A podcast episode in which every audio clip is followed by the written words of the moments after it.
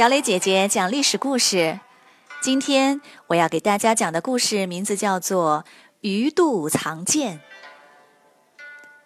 伍子胥逃到了吴国，为了报仇，他投奔在公子光门下。公子光是吴王僚的堂哥，他一直认为本来应该由他来当吴王的，是吴王僚抢了他的王位。这是怎么回事呢？这就要从他们的爷爷说起。他们的爷爷叫寿梦，他是第一个在吴国称王的人。寿梦有4个儿子，老四叫季礼。寿梦觉得老四特别贤明，想立他为太子。可季礼不想当国君，无论如何也不同意。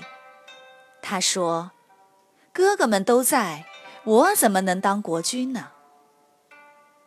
寿梦临死时，把4个儿子叫到跟前，说：“我死了后，王位传给老大，老大再传给老二，老二再传给老三，最后由老三传给季礼。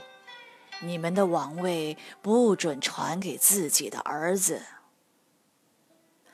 寿梦是想给季礼一个名正言顺当王的机会，不过要传这么多次，只能听天由命了。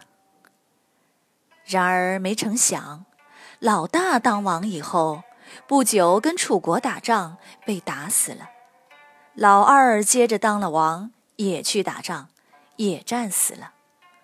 然而老三当了王，到临死时，他要把王位传给季礼，可季礼仍然不想当国君，偷偷地跑到国外去了。一个国家总不能没有君主吧？于是老三的儿子公子僚继承了王位，就是吴王僚。公子光是老大的大儿子，他认为爷爷的命令只到季礼，季礼走了，就应该轮到他当王。他很不服气，想要杀掉吴王僚。伍子胥便向公子光推荐了一个叫专诸的杀手。专诸得知吴王僚特别喜欢吃鱼，于是到太湖边的一家饭店专门去学做鱼。他一心一意地学了3个月，居然学会了，然后到公子光家里当厨子。公元前515年，有一天，公子光对吴王僚说：“我家有个从太湖来的厨子，专烧大鱼，味道特别好吃，哪天请大王去我家尝尝怎么样？”吴王僚听说有鱼吃，就高兴地答应了。吴王僚里面穿着铠甲，带了100名卫兵去公子光家吃鱼。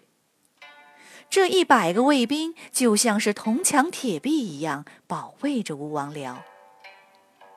每个厨子上菜时都要被仔细搜查一遍，才让端上去。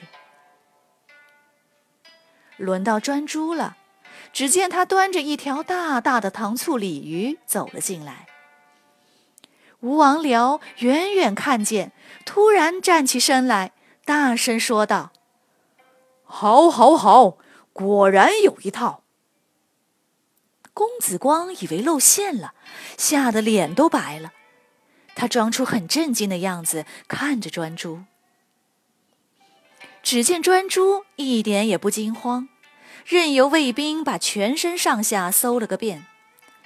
吴王僚接着说：“我一看着外形，一闻着香味，就知道这条鱼肯定特别好吃。”专诸端着大鲤鱼走到吴王僚面前，把盘子放下。